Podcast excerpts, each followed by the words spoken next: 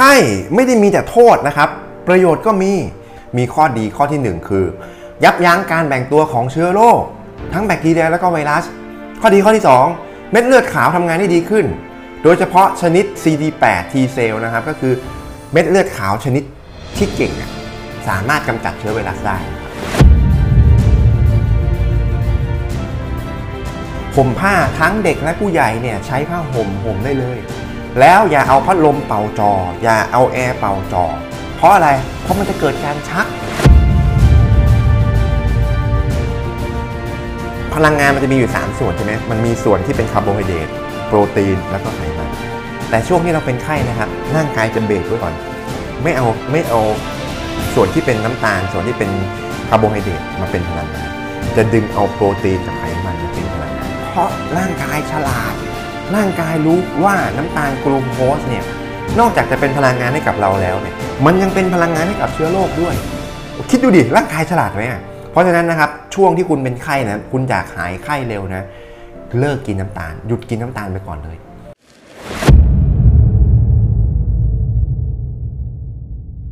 สวัสดีครับ ผม X Wellness Hub ยินดีต้อนรับเข้าสู่รายการอยากแก่เลยได้ไหม คลิปนี้เราจะมาพูดกันถึงเรื่อง ไข้ในทุกๆมิติเลย ไข้ ไข้หวัด ไข้หวัดใหญ่ ไข้โควิด ไข้ทับฤดู ไข้เลือดออก ทั้งหมดนี้นะครับเป็นเรื่องเดียวกันทั้งหมดเลย ที่ร่างกายตอบสนองต่อสิ่งผิดปกติ เป็นกระบวนการตามธรรมชาติ ที่คนส่วนใหญ่ยังไม่รู้วิธีการดูแลที่ถูกต้อง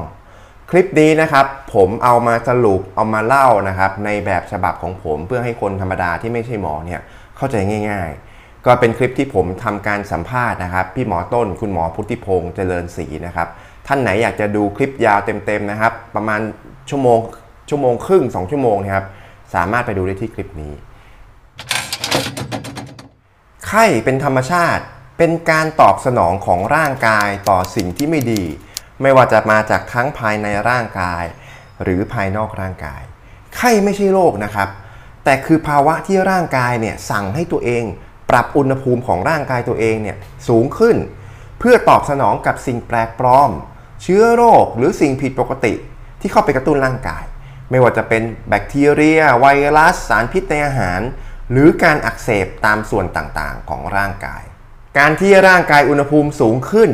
จากสภาพแวดล้อมภายนอก เช่น เราไปตากแดดเราไปขับรถตากแดดอยู่ในที่อุณหภูมิร้อนๆเนี่ยแล้วอุณหภูมิร่างกายเราสูงขึ้น แบบนี้ไม่นับว่าเป็นไข้นะครับ อุณหภูมิปกติของร่างกายจะอยู่ที่ประมาณ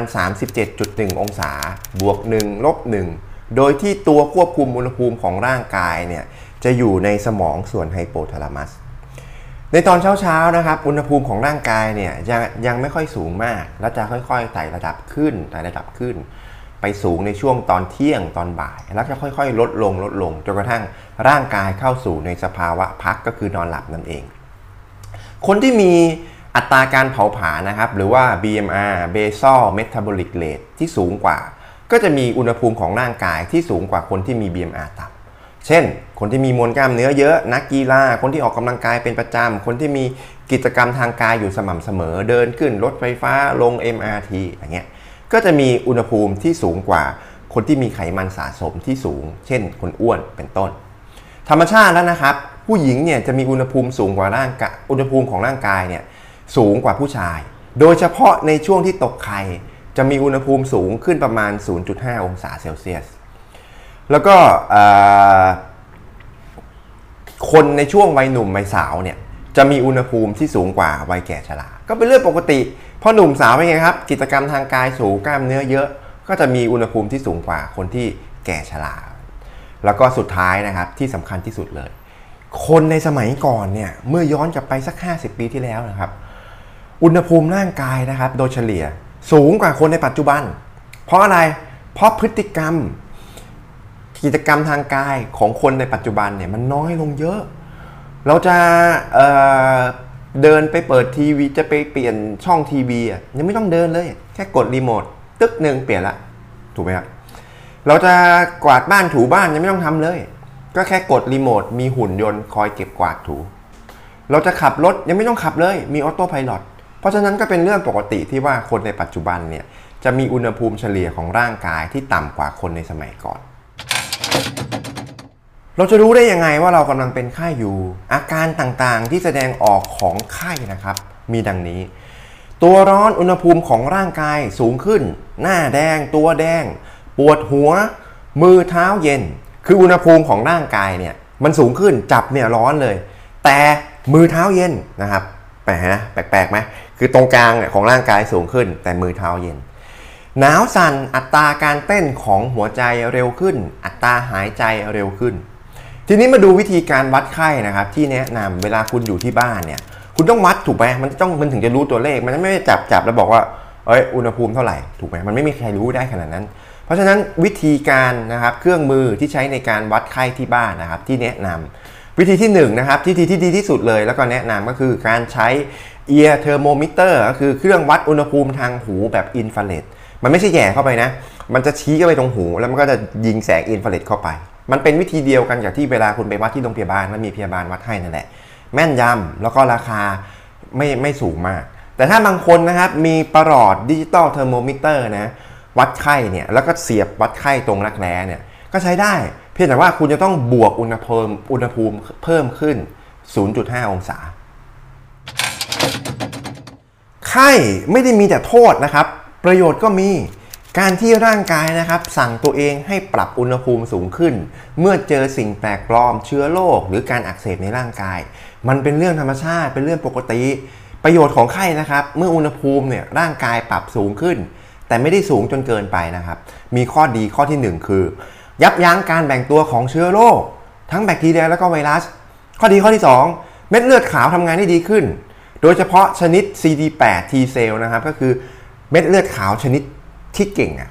สามารถกำจัดเชื้อไวรัสได้นะครับอะทีนี้มาดูข้อเสียบ้าง ข้อเสียจะเกิดขึ้นก็ต่อเมื่ออุณหภูมิของไข้เนี่ยมันสูงจนเกินไปอ่าสูงเนี่ยถ้าสูงพอดีพอดีเนี่ยเป็นข้อดี แต่ถ้ามันสูงจนเกินไปเป็นข้อเสีย ข้อเสียมีอะไรบ้าง ข้อหนึ่งทำลายเซลล์ในทุกๆส่วนทำให้เซลล์นั้นไออวัยวะนั้นนะครับเสื่อมแล้วก็ตาย ถ้าเกิดขึ้นในสมองเซลล์ในสมองก็จะเสื่อม ไม่รู้สึกตัวชัก หมดสติโคม่าแล้วก็เสียชีวิต ข้อเสียข้อที่2นะครับการที่เรามีไข้เนี่ยมันจะทำให้เสียน้ำเยอะกว่าปกติ แต่นี่ไม่เป็นไรก็ดื่มน้ำเยอะมากขึ้นกว่าเดิมแค่นั้นเองอะทีนี้มาดูตามตารางนะครับ ตารางนี่ผมสรุปมาให้แล้ว อุณหภูมิปกตินะครับอยู่ที่ 37.1 ใช่ไหมไออุณหภูมิปกติของร่างกายเนี่ยเชื้อโรคแบ่งตัวได้ดีอ่าทีนี้ถ้าเกิดว่ามีไข้นะครับไข้ปกติเนี่ยอุณหภูมิประมาณ 39เนี่ยโอ้โหเม็ดเลือดขาวทำงานได้ดี แต่เชื้อโรคแบ่งตัวได้ลดลงออันนี้มันคือเหตุผลไงว่าทำไมร่างกายถึงสั่งให้อุณหภูมิของร่างกายปรับตัวสูงขึ้นหรือว่าเป็นไข้ เพราะเราต้องการให้ทหารของร่างกายเราเม็ดเลือดขาวเนี่ยมันทำงานได้ดี แล้วก็ยับยั้งการแบ่งตัวของเชื้อโรคแต่ทีนี้ถ้าเกิดว่าไข้มันสูงนะครับ 40 องศาเนี่ยควรที่จะต้องไปหาหมอได้แล้วเด็กนะเด็กควรต้องไปหาหมอได้แล้ว เพราะว่ามันมันมันเริ่มจะเริ่มที่จะสูงขึ้นแล้ว เราควรที่จะต้องพาเด็กเนี่ยไปอยู่ในมือหมออยู่ใกล้ชิดคนที่เขาเก่งกว่าเรานั่นเอง แต่ผู้ใหญ่เนี่ยสามารถเลือกที่จะเริ่มกินยาลดไข้ได้แล้ว แต่ถ้าอุณหภูมิที่มันสูงจนเกินไปที่มันเป็นอันตรายที่มันเป็นข้อเสียเนี่ย 41.5 นะครับทำลายเซลล์ช็อกหมดสติโคม่าเสียชีวิต อันเนี้ยไม่ดีแน่นอนอะทีนี้ตรงกันข้ามกันเลยนะครับ ถ้าร่างกายนะอุณหภูมิต่ำ35 องศา แล้วเลือดไม่ค่อยตอบสนองนะครับ มีอาการแบบสโลอะหมายถึงแบบช้าช้าผิดปกตินะครับ ให้รีบพาไปหาหมอเลยนะครับ อาจจะมีอาการ sub temperature หรือว่า ติดเชื้อในกระแสเลือดนั่นเองอะทีนี้ประเด็นมันอยู่สำคัญตรงนี้ครับ ถ้าปกติเนี่ย95%เลยแล้วกัน มันเป็นไข้ปกติมันไม่ใช่ sub temperature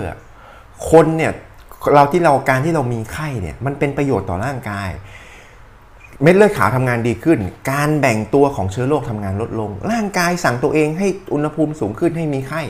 แต่คุณไปกินยาลดไข้เร็วเกินไป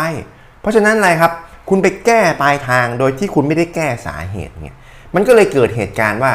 กินยาลดไข้ พอหมดฤทธิ์ยาไข้ขึ้น กินยาลดไข้ หมดฤทธิ์ยาไข้ขึ้น มันจะไปอย่างนั้นได้ไงก็ในเมื่อร่างกายมันสั่งให้ปรับอุณหภูมิสูงขึ้นเป็นไข้ เพราะเราต้องการประโยชน์จากไข้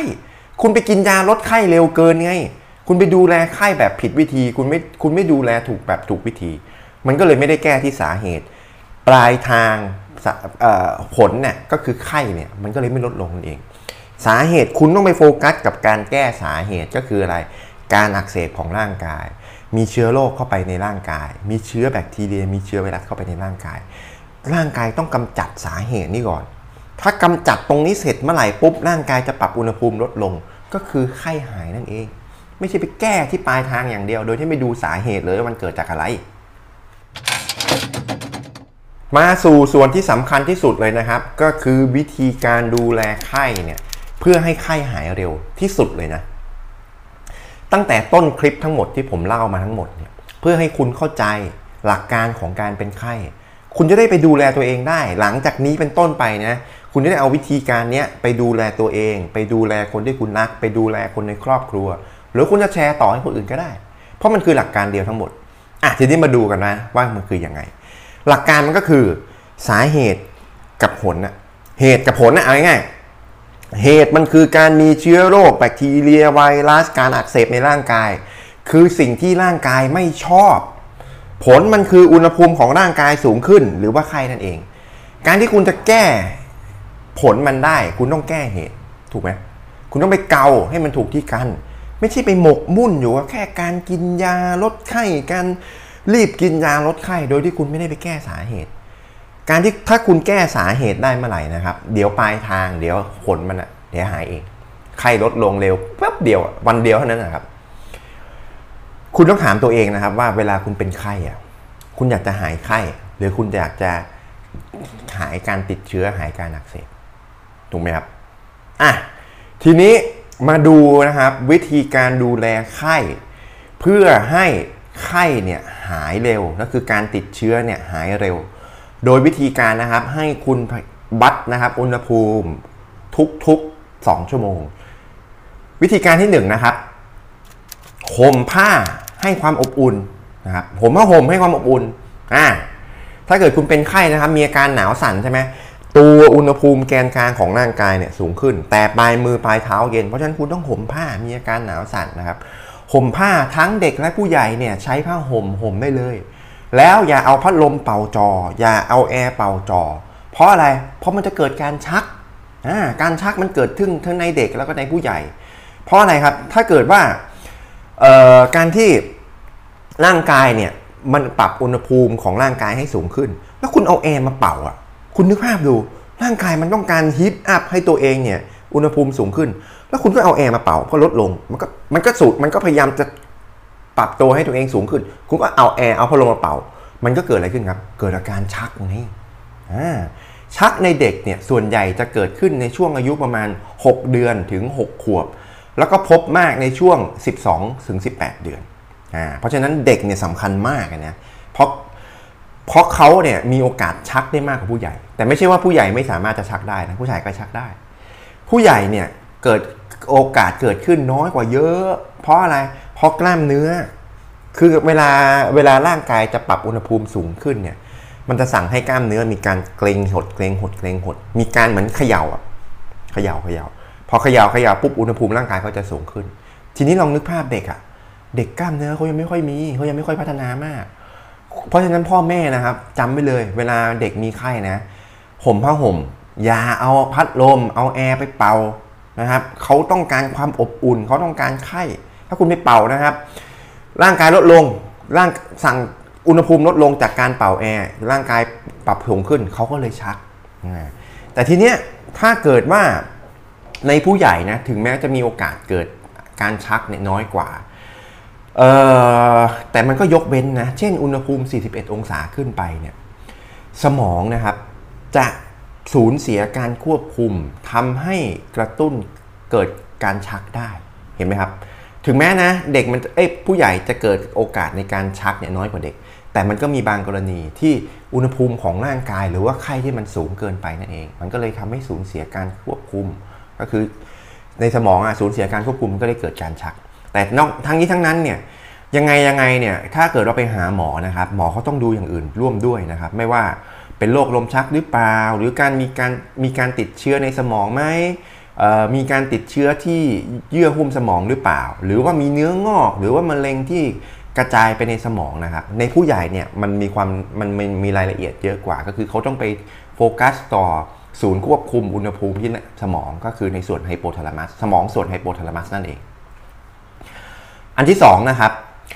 ลดการอักเสบแน่นอนนะครับ การที่คุณจะแก้สาเหตุได้คุณลดการอักเสบ ให้คุณหาวิตามินซีนะครับ ไม่ว่าจะจากอาหารธรรมชาติหรือจากอาหารเสริมเนี่ยเอาเอามากินเนี่ยเยอะเป็นพิเศษเลย วิตามินซีเป็นวิตามินที่ละลายในน้ำนะครับ เพราะฉะนั้นจะเข้าไปทำหน้าที่ลดการอักเสบในทุกๆส่วนที่ที่ที่อยู่ในน้ำนั่นเองนะครับ คือมันมีส่วนที่เป็นน้ำกับไขมันอะเนาะ วิตามินซีก็เข้าไปทำหน้าที่ในส่วนที่มันเป็นน้ำโดสที่แนะนำนะครับ 1,000 ถึง 3,000 มิลลิกรัมต่อวัน กระจายกันกินนะไม่ใช่กระจุกนะ เช้ากลางวันเย็นวันละพันมิลลิกรัมก็ได้ เอ้ยครั้งละพันมิลลิกรัมก็ได้ และที่สำคัญอย่าลืมดื่มน้ำนะครับ อันที่2นะครับวิตามินดีวิตามินดีเนี่ยเป็นวิตามินที่ละลายในไขมัน เพราะฉะนั้นจะเข้าไปลดการอักเสบในส่วนที่เป็นไขมันนะครับโดสที่แนะนำนะครับ 5,000 ถึง 10,000ถึง 10,000 IU ต่อวันอ่า อันที่ 3 ลดอาหารของเชื้อโรคนะครับ ในช่วงที่เราเป็นไข้เนี่ยร่างกายจะดึงเอาโปรตีนแล้วก็ไขมันมาเป็นพลังงานฉลาดไหมคือไขพลังงานมันจะมีอยู่ 3 ส่วนใช่ไหมมันมีส่วนที่เป็นคาร์โบไฮเดรตโปรตีนแล้วก็ไขมัน แต่ช่วงที่เราเป็นไข้นะครับ ร่างกายจะเบรกไว้ก่อน ไม่เอาไม่เอาส่วนที่เป็นน้ำตาล ส่วนที่เป็นคาร์โบไฮเดรตมาเป็นพลังงาน จะดึงเอาโปรตีนกับไขมันมาเป็นพลังงาน เพราะร่างกายฉลาด ร่างกายรู้ว่าน้ำตาลกลูโคสเนี่ยนอกจากจะเป็นพลังงานให้กับเราแล้วเนี่ยมันยังเป็นพลังงานให้กับเชื้อโรคด้วย คิดดูดิร่างกายฉลาดไหมอะเพราะฉะนั้นนะครับช่วงที่คุณเป็นไข้นะคุณอยากหายไข้เร็วนะเลิกกินน้ำตาล หยุดกินน้ำตาลไปก่อนเลยอ่าหยุดไปก่อนเลยนะครับ น้ำตาลของหวานนะครับ ผลไม้ที่มีรสหวานเนี่ยหยุดไปก่อนเลย ข้าวก็พอกินได้บ้างนะครับ แล้วก็พยายามเลือกข้าวที่มีดัชนีน้ำตาลต่ำนะครับ ข้าวกล้องข้าวไรซ์เบอร์รี่ข้าว อะไรที่ไม่ใช่ข้าวขัดขาวอะ่ะแต่กินปริมาณนิดๆหน่อยๆก็พออ่าเพราะอะไรเพราะเราต้องการพลังงานแต่เราไม่ต้องการให้อาหารกับเชื้อโรคนะรวมถึงขนมปังด้วยนะครับ ขนมปังเบเกอรี่อะไรพวกเนี้ยของหวานอะไรพวกนี้ตัดทิ้งไปก่อนนะครับ เราไม่ต้องการอาหารไม่ต้องการส่งอาหารให้กับเชื้อโรค ข้อที่4นะครับดื่มน้ำเปล่ามากๆนะครับน้ำสำคัญแล้วก็จำเป็นสำหรับทุกกระบวนการในร่างกาย โดยเฉพาะช่วงที่มีไข้เนี่ยร่างกายต้องการน้ำมากขึ้นกว่าเดิม ให้ดื่มน้ำนะครับ มากน้ำเปล่าที่สะอาดแล้วก็มีแร่ธาตุมากกว่าปกติที่คุณกินเนี่ยสองถึงสามเท่า เช่นสมมตินะคุณกินแก้วหนึ่งคุณก็กินเป็น 3 แก้วได้นะครับเพราะอะไรน้ำมันเข้าไปทำการมันเข้าไปสำคัญต่อทุกกระบวนการในร่างกาย แล้วพอ ข้อเสียที่ผมบอกไปแล้วน้องเมื่อกี้ไข้เนี่ยมันต้องการน้ำมากกว่าปกติ คุณก็ดื่มน้ำมากกว่าปกตินั่นเอง ข้อที่ 5 นะครับ เสริมภูมิต้านทานพรีไบโอติกนะครับให้คุณถ้าท่านไหนสนใจนะ ผมเคยทำคลิปแยกไว้แล้วเกี่ยวกับพรีไบโอติกให้เข้าไปดูได้ที่คลิปนี้นะครับคืออาหารของจุลินทรีย์ที่ดีในร่างกาย เมื่อรับประทานเข้าไปแล้วก็จะทำให้จุลินทรีย์ที่ดีในร่างกายเนี่ยมันแบ่งเจริญเติบโตขึ้น สมมตินะ หนึ่งตัวคุณให้พรีไบโอติกมันก็แบ่งขึ้นมาเป็น 10 ตัว แบ่งขึ้นมาเป็นร้อยตัวอย่างเงี้ยทำให้ระบบภูมิต้านทานของร่างกายแข็งแรงขึ้น ช่วงนะครับที่เนี้ยปริมาณที่แนะนำช่วงที่เป็นไข้นะครับ10ถึง20 กรัมต่อวัน อันที่2โปรไบโอติกโปรไบโอติกคือจุลินทรีย์ที่ดีในร่างกายนะครับ ก็คือคุณก็เติมเชื้อจุลินทรีย์ที่ดีเข้าไปในร่างกายเลย เพื่อทำให้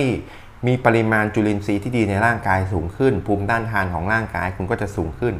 ปริมาณที่แนะนำนะครับ 10,000 ถึง 20,000 ล้านตัวต่อวัน ข้อที่3นะครับสังกะสี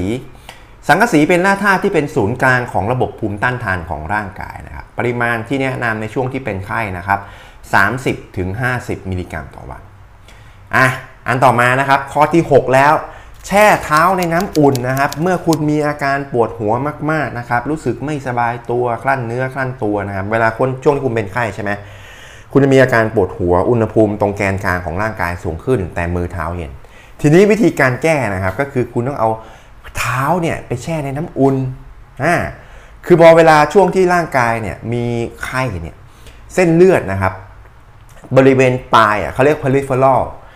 บริเวณปลายมือปลายเท้าเนี่ยมันจะติดอ่าทีนี้พอติดไปไงครับ มันก็จะดันให้เลือดเนี่ยไป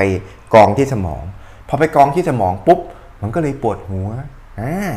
วิธีการที่คุณจะลดไข้ลดอาการปวดหัวได้ โดยที่คุณไม่ต้องกินยา วิธีการแก้ไขโดยธรรมชาตินะครับ คุณก็เอาปลายเท้าคุณเนี่ยไปแช่ในน้ำอุ่นพอแช่ในน้ำอุ่นเป็นไงครับ เส้นเลือดก็ขยายตัวเลือดที่มันกองที่สมองก็จะไหลกลับมาที่ปลายมือปลายเท้า เป็นไงครับ วิธีนี้โอ้โหคือวิธีการแก้อาการปวดหัวได้ดีมากกว่าการลดไข้อีกธรรมชาติที่สุดอะทีนี้ถามว่าอุณหภูมิเนี่ยอุ่นเนี่ยประมาณไหนก็ประมาณ 40 ถึง 42 องศา ถ้าคุณมีเครื่องวัดไข้นะ มีไอตัวนั่นนะยิงอินฟราเรดนะคุณก็วัดได้เลย อันนั้นดีสุด แต่ถ้าเกิดคุณไม่มีวิธีการวัดยังไง คุณก็ต้มน้ำแล้วคุณเอามือลงไปจุ่ม ถ้าสมมตินะคุณจุ่มแล้วคุณยกขึ้นทันทีแสดงว่ามันร้อนเกินไป แต่ถ้าคุณสามารถแช่ได้ โดยที่ไม่ได้แบบจุ่มไปปุ๊บยกขึ้นเนี่ยอันนี้ร้อนเกินไปแต่ถ้าคุณแช่ได้ปุ๊บเออโอเค ใช้ได้ละ ข้อที่7นะครับนอนพักผ่อนให้เยอะๆช่วงที่คุณเป็นไข้นะครับคุณต้องนอนพักผ่อนเพื่อทำให้ร่างกายเนี่ยมันมีภูมิต้านทาน สร้างภูมิต้านทานและร่างกายกำลังต่อสู้กับเชื้อโรคอยู่ คุณต้องนอนพักผ่อนให้เยอะๆช่วงที่คุณเป็นไข้นะให้คุณลืม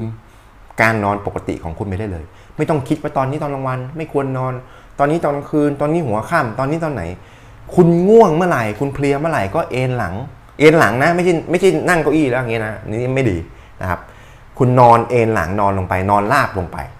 แล้วถ้าสมมติว่าคุณนอนจนอิ่มแล้วคุณก็ลุกขึ้นมา คุณจะทำอะไรก็แล้วแต่คุณ แต่ถ้าคุณทำไปสักแป๊บหนึ่งว่ารู้สึกเหนื่อยรู้สึกเพลีย อยากจะนอนก็นอนนะครับ ไม่ต้องไปฝืนนะครับ เหนื่อยเพลียหนักหัวก็เอนหลังลงตัวเอนราบลงนอน ข้อที่ 8 เมื่อไข้เริ่มสูง ค่าอุณหภูมิของไข้นะครับของร่างกายเนี่ยเกิน 39 องศา เด็กและผู้ใหญ่เนี่ยควรเริ่มต้นเช็ดตัวด้วยน้ำเปล่าก่อนเลยนะครับ เช็ดตัวลดไข้นั่นแหละ เช็ดตัวลดไข้นะครับเป็นวิธีแรกเสมอที่ไข้เริ่มมีอาการเริ่มมีเริ่มเริ่มจะสูงแล้วนะครับ ข้อดีก็คือลดไข้ได้โดยไม่ต้องกินยาแล้วก็ทำได้ทุกช่วงอายุเลย เด็กผู้ใหญ่คนแก่นะครับ โดยเฉพาะในเด็ก เพราะเด็กเนี่ยมีพื้นที่ผิวเนี่ยน้อยมันก็ผู้ใหญ่มันก็เลยทำให้ลดไข้ได้ดีได้เร็ว แต่ข้อเสียก็คือลดไข้ได้ไม่เยอะ แล้วก็วิธีการก็คือใช้น้ำอุณหภูมิห้องนะครับ ที่มันต่ำกว่าอุณหภูมิของร่างกายตอนนั้นนะบางทีสมมุติว่าสมมตินะ หน้าร้อนเนี่ยอุณหภูมิน้ำอุณหภูมิห้องเนี่ย เปิดออกมามันก็ร้อนแล้วใช่ไหมผมก็เติมน้ำที่มันเย็นลงไปนิดหนึ่งเพื่อให้อุณหภูมิเนี่ยมันต่ำกว่าร่างกายนิดหนึ่งแล้วก็เอาผ้าเนี่ยชุบน้ำนะครับ แล้วก็บิดหมาดๆแล้วก็เช็ดย้อนดูขุมขนขึ้นมา แต่ก็ต้องระมัดระวังนิดนึง เพราะเด็กเนี่ยถ้าเกิดว่าเขาเช็ดตัวใช่ไหมอุณหภูมิเขาอะปุ๊บแล้วเขาลดลงฟึบเงี้ยนึกออกไหมจากร้อนมาได้เย็นอย่างเงี้ยเขาก็จะเกิดอาการร้องไห้ แต่ก็ต้องคอยปลอบแต่มันก็เป็นวิธีที่ดีที่สุดแล้วอะวิธีไม่ใช่วิธีที่สุดวิธีแรกอะที่ควรจะต้องทำเพราะมันไม่ต้องกินยาแล้วมันก็ลดไข้ได้เร็ว อันต่อมานะครับถ้าเกิดว่าอุณหภูมิเกิน 39 องศาก็คือ กินยาพาราเซตามอลข้อดีก็คือมันไม่ระคายเคืองกระเพาะอาหาร แต่ข้อเสียก็คือ ลดไข้ได้แค่นิดเดียวเองได้ไม่เยอะนิดหน่อยเอง แล้วก็ทำมีมันถ้าถ้าเกิดว่าคุณกินปริมาณสูงๆนะครับ แล้วก็ต่อเนื่องเป็นเวลานานนะครับทำให้ตับเนี่ยอักเสบได้ เพราะฉะนั้นเนี่ยคุณควรที่จะต้องกิน N-acetylcysteine หรือว่า NAC เนี่ยร่วมด้วย เพื่อช่วยทำให้ตับเนี่ยกำจัดสารพิษของไอพาราเซตามอลเนี่ยไปได้ด้วยอะทีนี้อันต่อมาถ้าเกิดว่า อุณหภูมิเกิน 40 องศานะครับ เด็กเนี่ยไม่ต้องคิดอะไรมากเลย พาไปโรงพยาบาล พาไปหาหมอ พาไปอยู่ใกล้ชิดคนที่เขาเก่งกว่าเรา ส่วนผู้ใหญ่เนี่ยเริ่มกินยาลดไข้ได้แล้ว ยาลดไข้ในกลุ่มเอนเซนะครับ ข้อดีก็คือเหมาะสำหรับไข้สูง มันลดไข้สูงได้ด้วยนะลดไข้สูงได้ดีนะครับ ข้อเสียก็คือไม่เหมาะกับคนที่อาจจะเป็นไข้เลือดออก แล้วก็ระคายเคืองกระเพาะอาหาร เนื่องจากผลของยาเนี่ยจะยับยั้งการเกาะตัวของเกล็ดเลือด เพราะฉะนั้นคนที่มีโอกาสเป็นไข้เลือดออกเนี่ยกินเข้าไปก็เลยทำให้ยิ่งเนี่ยเลือดมันไหลตัวได้ดีขึ้นแล้วอย่างเลือดมันโฟล์ได้ดีขึ้นเอง ถ้าคนที่เป็นไข้เลือดออกนะมีโอกาสทำให้เกิดเเลือดออกรุนแรงมากขึ้นนะครับเพราะมันไปมันไปยับยั้งฤทธิ์กันเอ๊ะมันไปส่งเสริมฤทธิ์กันไงเด็กที่สงสัยอาจจะเป็นไข้เลือดออกเนี่ยหมอเด็กจะพิจารณาไม่ให้ยากลุ่มนี้ก็แน่นอนเนาะ แล้วก็ชื่อทางการค้านะครับ โดยทั่วไปที่คนรู้จักกันนะครับ ของยาลดไข้กลุ่ม NSAID ก็คือ Nurofen นะครับ Celebrex Arcoxia ibuprofen แล้วก็ celecoxib นะอันนี้เป็นชื่อทางการค้านะครับสำหรับถ้าเป็นผู้ใหญ่ก็เริ่มกินยาลดไข้ได้ในกลุ่ม NSAID ถ้าเด็กพาไปหาหมอซะข้อที่ 9 นะครับ ผู้สูงอายุแล้วก็เด็กนะครับ โดยเฉพาะผู้สูงอายุเนี่ยที่มีโรคประจำตัว เด็กเล็กอายุไม่เกิน 1 เดือน ถ้ามีอาการเหล่านี้ทั้งหมดทั้งหมดนะครับหาไปหาหมอทันทีทุกกรณี เพราะ 2 กลุ่มนี้เนี่ยคือคือถ้าเกิดคนที่เป็นวัยรุ่นผู้ใหญ่พอสมควรเนี่ยไม่ใช่ที่เป็นผู้สูงอายุ แล้วถ้ายิ่งมีอาการโรคสารพัดต่างๆ ที่มีร่วมด้วยนะครับ แล้วก็เด็กเล็กๆมากๆเนี่ยสองกลุ่มนี้ถ้ามีอาการเหล่านี้นะคืออุณหภูมิ สูงกว่าปกติก็คือเป็นไข้นั่นแหละหรืออุณหภูมิต่ำปกปกติเเรียกนะครับไม่ค่อยตอบสนองนะครับ ตัวเย็นๆมีอาการซึมๆคือทำอะไรช้าลงเนี่ยแหละสองกลุ่มนี้นะไม่ต้องคิดอะไรมากเลย พาไปหาหมอพาไปโรงพยาบาลทันที เพราะว่าอาจจะมีโอกาสนะครับ ถ้าสมมตินะอุณหภูมิต่ำกว่าปกติเนี่ยอาจจะมีโอกาสติดเชื้อเข้าไปในกระแสเลือดหรือว่า sub temperature นั่นเอง ข้อที่ 10 ผื่นหลังไข้ผื่นเนี่ยจะเกิดขึ้นเป็นปกตินะครับ หลังจากที่คุณเป็นไข้แบบที่มันติดเชื้อไวรัส ถ้าท่านไหนดูคลิปนี้แล้วนะครับ มีโอกาสนะครับในอดีตเนี่ยหรือกำลังเป็นอยู่เนี่ยติดเชื้อโควิดนะคุณอาจจะมีผื่นเกิดขึ้นหลังจากการเป็นไข้เพราะอะไรก็โควิดมันเป็นเชื้อไวรัสนั่นเอง มันเป็นปกติไม่ต้องตกใจนะครับข้อสำคัญก็คือคุณอย่าไปแคะอย่าไปแกะอย่าไปเกา ให้มันเกิดการติดเชื้อซ้ำซ้อนขึ้นมานั่นเอง แต่ถ้าเกิดคุณคันมากๆ คุณก็หาคารามายนะครับ หรือหายาแก้แพ้ ยาลดอาการคันนะครับ มากินได้นะไม่ต้องตกใจมันก็จะหายไปเองสำหรับท่านไหนที่กำลังเป็นไข้ หรือต้องการจะเตรียมตัวนะครับ เตรียมอาหารเสริมต่างๆ ไว้ที่บ้านเนี่ยเวลากรณีที่คนในครอบครัวหรือตัวคุณเนี่ยเป็นไข้นะครับ อาหารเสริมต่างๆ เหล่านี้นะครับเป็นตัวที่เหมาะสมในช่วงที่คุณกำลังเป็นไข้เลย อันแรกนะครับอย่างที่ผมเล่าไปคือวิตามินซีนะครับอาหารเสริมพวกนี้เป็นอาหารเสริมเกรดการแพทย์นะครับถ้าท่านไหนสนใจเนี่ยสามารถคลิกไปดูรายละเอียด แล้วก็กดสั่งซื้อได้ตามลิงก์ที่อยู่ใต้คลิปนี้ครับอันแรกก็คือวิตามินซีวิตามินซีก็คือตัวลดการอักเสบเป็นวิตามินที่ละลายในน้ำก็จะเข้าไป ต้านการอักเสบลดการอักเสบในทุกๆ ส่วนที่เซลล์ละลายน้ำนะครับ อันนี้คือวิตามินซีนะครับ อันต่อมาก็คือวิตามินดี วิตามินดีก็คือ วิตามินที่ละลายในไขมันก็จะเข้าไปลดการอักเสบในทุกๆ ส่วนที่มันเป็นไขมันนะครับ ทั้งหมดเนี่ยเป็นเกรดการแพทย์ทั้งหมดนะครับ อันต่อมาก็คือซิงค์เข้มข้นนะครับก็จะเข้าไปนะครับเป็นศูนย์กลางของระบบภูมิต้านทานของร่างกายนะครับ ในโดส 50 มิลลิกรัมนะครับ อันนี้เป็นสังกะสีนะครับ zinc อันต่อมาก็คือพรีไบโอติกพรีไบโอติกชนิดนี้นะครับเป็น partially hydrolyzed guar gum หรือว่า PHGG เป็นพรีไบโอติกที่ทำให้เกิดการแบ่งตัวของจุลินทรีย์ที่ดีในร่างกายเนี่ยอย่างดีเลย แล้วก็ทำให้เกิดตัว short chain fatty acid ต่างๆ ในร่างกายได้ดีที่สุดเลยนะครับในจำนวนพรีไบโอติกหลาย ๆ ตัวนะครับ จุดเด่นของมันอะอันต่อมาก็คือโปรไบโอติกนะครับ ทั้งหมด 10 สายพันธุ์นะครับ แล้วก็มีปริมาณที่สูงมากๆนะครับกินเข้าไปก็จะเป็นตัวเพิ่มจุลินทรีย์ที่ดีในร่างกายนะครับสำหรับท่านไหนที่สนใจนะครับ สามารถคลิกไปดูรายละเอียด แล้วก็กดสั่งซื้อได้ตามลิงก์ที่อยู่ใต้คลิปนี้เลยครับ เป็นยังไงบ้างครับ ดูคลิปนี้แล้วมีตรงไหนที่ยังสงสัยยงงงงตามไม่ทัน สามารถพิมพ์คำถามมาในคอมเมนต์ได้เลยนะครับ